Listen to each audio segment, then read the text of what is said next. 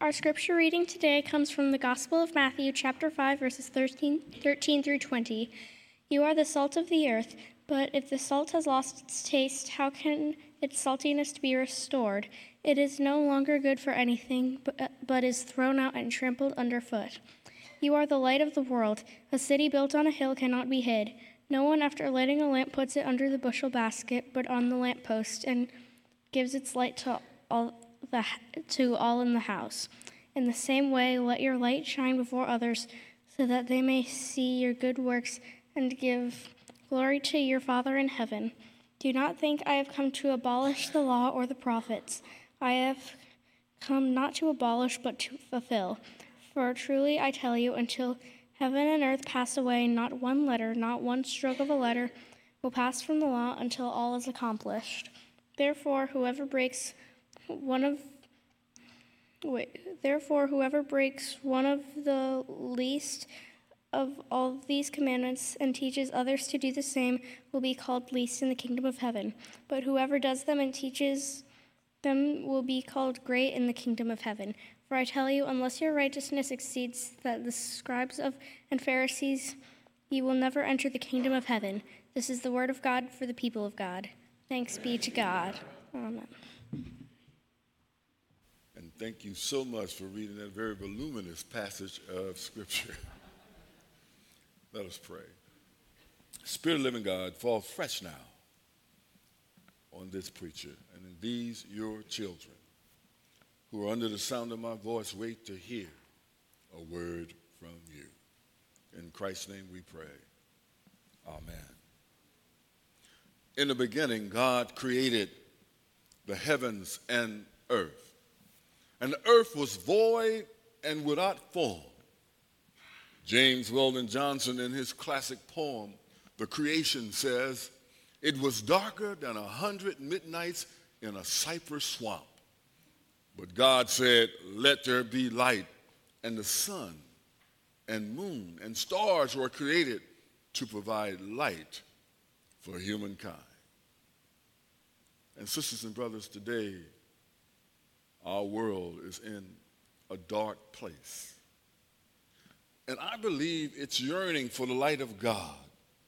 God supplies both power and light to the world in the person of God's witness, the family, you and I, the kingdom. Jesus set forth for us, the family of God, a challenge this week, a tall order. On last Sunday's text, as well as this one. Jesus wants us to know we are an integral part of God's world. And in this Sermon on the Mount, Jesus challenges the disciples to be, to be something, to be somebody.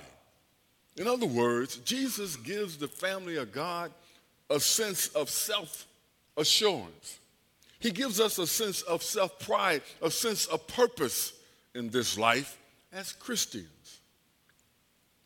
He gave the disciples and us a sense of who we are and who we are to be while we travel this world. Pastor Michael walked us through the Beatitudes last week. We were reminded, though we are oft, well, we often try to turn them into imperatives. Get out there, be peacemakers, be meek, be hungry, be thirsty for righteousness. Jesus doesn't present them that way. Jesus presents them as indicatives. He is describing, not commanding. Likewise, in the verses that follow those first 12, that are the beginning of this Sermon on the Mount, Jesus does not say, Get out there, be salty. He doesn't say, Get out there and light up. He says, almost as a matter of fact, you are the salt of the earth. You are the light of the world. When Jesus says you are the salt of the earth, he's given the disciples the challenge to make the world a better place because they and us are in it. The world should be much better because the disciples and you and I are a part of it. Why is that? It's because Jesus says the kingdom, the family, is like salt.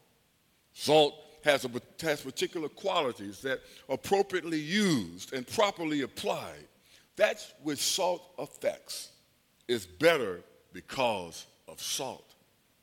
There are at least two characteristics of salt that I think Jesus has in mind when he says to the disciples, You are the salt of the earth. In the first place, salt has a characteristic of seasoning, that which it affects, flavoring foods and, and giving a tantalizing taste to that which people eat. Then, second, salt has the characteristic of preserving that which it touches. Salt has the power to save. Jesus says to the disciples atop that mountain, You are the salt of the earth. You are bringing flavor to the earth. You are to offer salvation to all people. Family.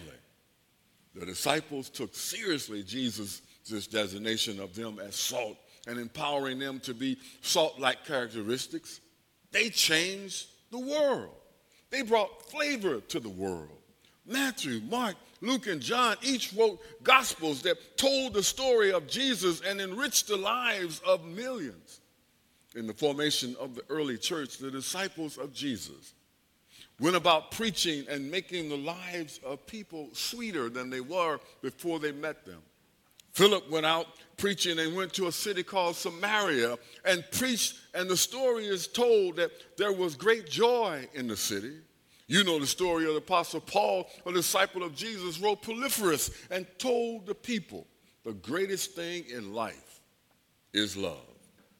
In a time when hate and hatred reigns, jealousy and jaundiced relationships prevail, Paul sweetened the land with a talk of love. The early church was indeed the salt of the earth because of God used it as a vehicle to save the world from tyranny, of terror of the Roman Empire. Friends, the church has so much power to save that once the Roman Empire ran its course of terror and ran its course of tyranny. The church prevailed and conquered the empire so that Christianity became the prevailing religion of the time. When Jesus teaches that we are, we are Christians, followers of the way, the salt of the earth, what is he really saying to the church today? What does he say to the family of God in 2023? Jesus asks us to reflect on the power you and I already have. You are salt. You are light. Jesus is not asking, do you want to be salt or do you want to be light? We already are. So, given the declaration from our Lord, how will we season the world to reflect the kingdom of God? What will we light up in God's world?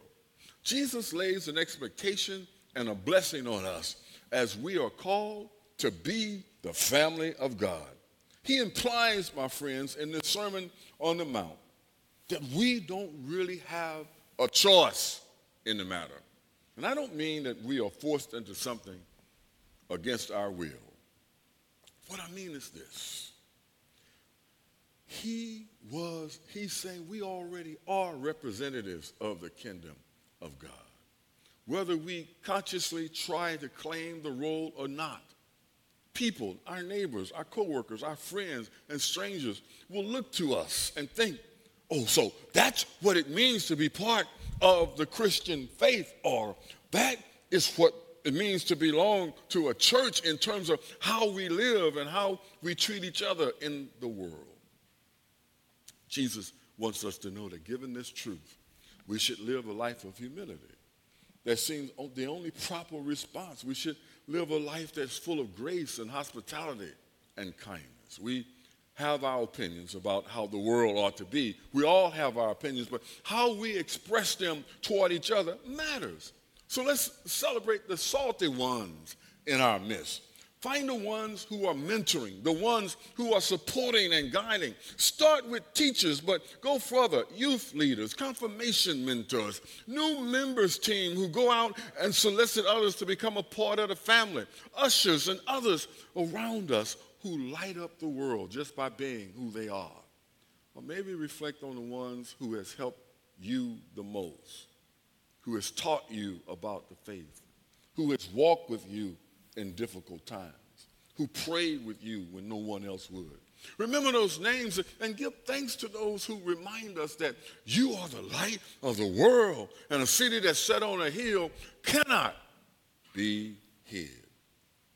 Our text gives us the consideration that Jesus compares the kingdom of heaven to many things. In this chapter, he begins to comparing the Christians to salt of the earth Nothing that is nothing, noting that if the salt has lost its savor, it's lost everything about its saving power. In introducing my brothers and sisters, the second thought, he says that the church is the light of the world, a city that's set on a hill that cannot be hidden.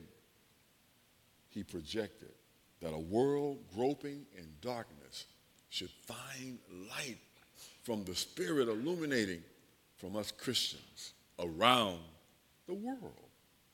But, family, there are some Christians who have allowed the light of their countenance to dim in their lives.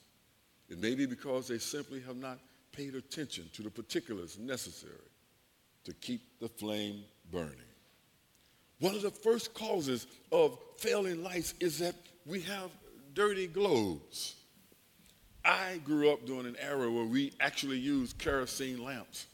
And there is a glass globe on kerosene lamps. And as the lamps burn, the soot from the flame begins to accumulate around the globe. No matter how bright the light is, if the globe is dirty, the light cannot shine through. And friends, there are many Christians who have allowed a little soot to accumulate on their globe. Strangely enough, in many instances, the brilliance of the light that is shining cannot be seen, not because it's not shining, but because of the soot. Christians who fail in this category are those who have diminished their service to the Lord. They are not using the gift that God has given them to serve God's world and other people. Their participation in volunteer ministries, ushering, serving food to the homeless and other areas of service has been not been diminished. Their flame is burning brightly, but it's hard to see it because of the accumulating soot. We are meant for service until we reach our eternal kingdom. God built us to serve. And whenever we're not serving others in God's world and the kingdom, our light may be shining, but it's too dim for others to see. And I know a lot of people are thinking, I cannot serve for this reason or that reason.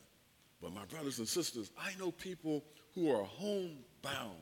Some can't get out of the bed, that send cards, that call and pray for people, pray for me. They are serving from the positions that are in, that they are in. I don't know about Ray, but when I go to visit people in the hospital, sometimes I wonder, what am I going to say? How am I going to bring joy or life to their world? And to my surprise, when I walk in most of those rooms, they end up ministering to me. They end up giving me a sense of who I am and reminding me of whose they are. Friends, we are called to volunteer. We are called to minister. We are called to be God's representatives 1,000% of the time. While some Christians have dirty globes, there are others who are inhibited by weak batteries. Now, a weak battery is different from a dead battery. A dead battery gives off no light. A weak battery gives off a little light, but not enough. A weak Christian batteries come from the neglect of Bible study, participating in groups that study the Lord together, regular medication and devotion, and the fostering of a prayer life. Weak batteries cause us to lose hope in times of trouble, lose control in times of crisis, and lose faith in times of temptation. And then there's a third set of Christians who have clean globes with strong batteries, but they keep their wicks trimmed low and their lights turned dim. On the old coal oil lamps, the brightness of the light depended on the height of the wick. If the wick was trimmed low, then the light burned low. Many Christians, my brothers and sisters, are witnessing for the Lord with our lamps trimmed low. We trim our wicks low when we maintain a low witness profile at work or at school, when we keep the witness of the Lord privately and don't express how good God has been to us. But I hear the Savior saying, if you are ashamed to own me before people, then I'll be ashamed to own you before my Father which is in heaven. Jesus gave us something to witness to, and we ought to be glad about the testimony of the goodness of God in our life. We should rejoice at the opportunity to let the world know that He has created in us a new understanding, a new appreciation, and a new spirit of rejoicing. We should be happy to stand up and say, It was God who woke me up this morning, clothed me in my right mind, and allowed the presence of the Holy Spirit in my life to walk me along the narrow road. Without Jesus, I can do nothing. You can keep silent if you want. But somewhere I read, if I don't praise the Lord, the rocks will cry out. Then, my brothers and sisters, finally this God's power will never, never. Brothers and sisters, our text considers that Christians are the light of the world. And the witnessing light is power is the power from God, and it cannot, will not be extinguished. Our text intimates that God is the power source of our light, which endures Christians to stay in communion with God will be powered by energies from on high. There's a tendency among the family to equate the power of God with the power of people. And in doing so, we either minimize the power of God or we maximize the, fit, the finiteness of people to the same level of God. God's power and our power are not the same. One is measurable while the other is immeasurable. One can be exhausted, the other is inexhaustible. Friends, we get our electricity from Corn Belt or Ameren. But the Christian members of the kingdom, we get our spiritual power from the Father, Son, and the Holy Spirit. Corn Belt or Ameren and other similar companies across the nation manufacture power from the harnessing of the wind and waters and the manipulation of protons and neutrons and nuclear reactors. But the Father, Son, and Holy Spirit Power and Light Company doesn't need to harness the wind and the waters, for the winds and the waters obey God's will. God's power supply doesn't depend upon earthly energy, for the earth is the Lord's and the fullness thereof. In the midst of a storm, Corn Belt and Ameren may not be able to deliver its power because the lines go down but the Father, Son, and Holy Spirit Power and Light Company can deliver its power regardless of the severity of any storms that are happening in our lives. It doesn't matter how hard the wind blows or whether there is a hurricane or a tornado watch, God's power is always online. Sisters and brothers, there's nothing on earth that will diminish the brilliance of our light, for it is powered by the glory and majesty of God from on high.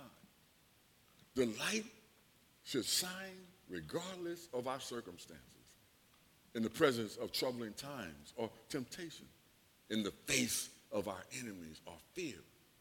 For I hear the 27th Psalm proclaim, The Lord is my light and my salvation. Whom shall I fear?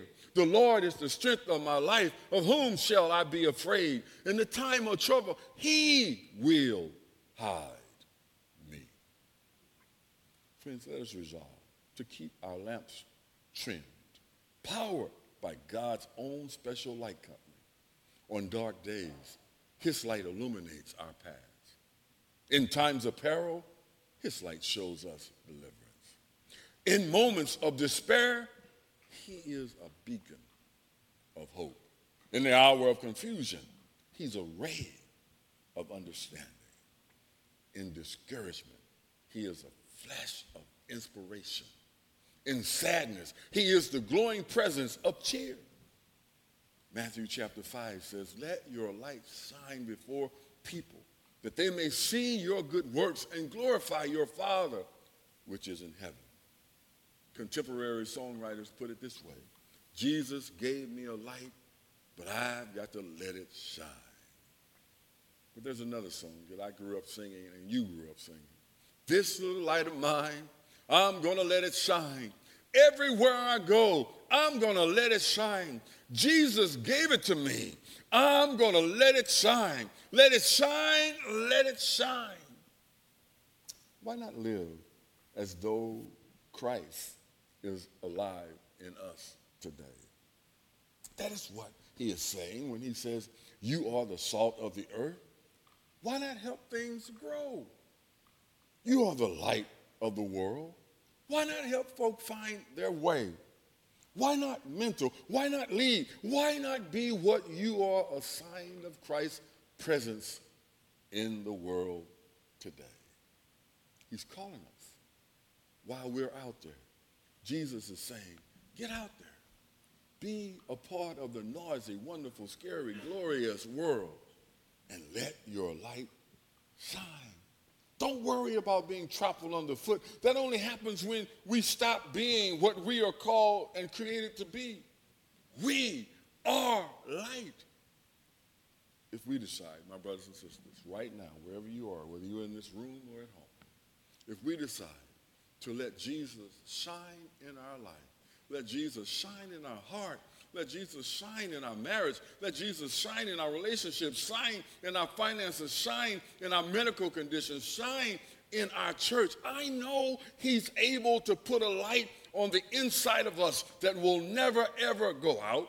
He says, Go ye therefore and light up the world, light up your neighborhood, light up your block, light up your family, light up the, your church light up the grocery store wherever you are. May people see the ever present light of God that walks with you because God walks with you all the time. God talks with you. The light of God has been given to us. And Jesus said, We are the light of the world. We don't get to decide to be light or salt. Jesus says, If you are following me, if you are part of the family, if you are Christian, you are the light of the world. And the expectation is for us to light up the lives of people who sit in darkness waiting for the hope of a light that you are to bring to them. Jesus says, You are the family of God. You are salt. You have the power to save human beings from themselves. If we don't like what the world is projecting now. Jesus sends us in it to make it better. He sets us in a family because, friends, that's the strongest unit on earth, a family. Because families don't live by rules set forth by human beings. Families live forth, set live forth in the rule of love. We love each other like we love our kids and grandkids. Sure, they do things sometimes that we don't understand, but the love that we have for them never diminishes. That's why Jesus places us in a family. And on his last act before his crucifixion, he brought the family together. You know the way we used to on Sundays, how we used to go home, have Sunday dinner, have the family members sit down at the table and all partake in a meal together and reflect on how good it is to have God in our presence. That's what Jesus did. He sat the disciples down around the table, and as they were eating, he said to them, You know, there are going to be some tough days ahead in the world, and there's going to be a challenge to the family. But I need you to remember this bread that we are now partaking in, let this bread be for you a reminder that my body is going to be broken for you. And in the breaking of my body, we're going to establish a new covenant on earth that will be ratified in heaven that the relationship between you and God can never be broken. And the relationship between you and the family should never be broken. Then, as they were drinking the wine, I believe he watched them pour it in a chalice. And he said to them, Family, I'm about to leave you now. I can't stay around always and walk with you. But when I leave, you see the wine that you just poured in that chalice? That represents the blood of the new covenant. You see, my Father sent me to shed my blood, that my blood will cover the relationships between you and God. And it should cover the relationships between you and your fellow family members. That blood is the seal of that new covenant that began on earth and blessed by God in all eternity. And Jesus gives us this caution. Do this as often as you eat and drink it because it will remind you of me. Friends, in a world that is darkened by so many things, we need to be constantly reminded that Jesus is alive. Jesus is in the world, and Jesus is on the inside of us. Oh God, bless now this bread. Bless now this juice. May it be for us your body. May it be for us your blood that you shed for us, that we may be for the world the body and blood of Christ through your Son, through the Holy Spirit, in your holy people. Almighty God, now and forever. Amen. Will the service please come?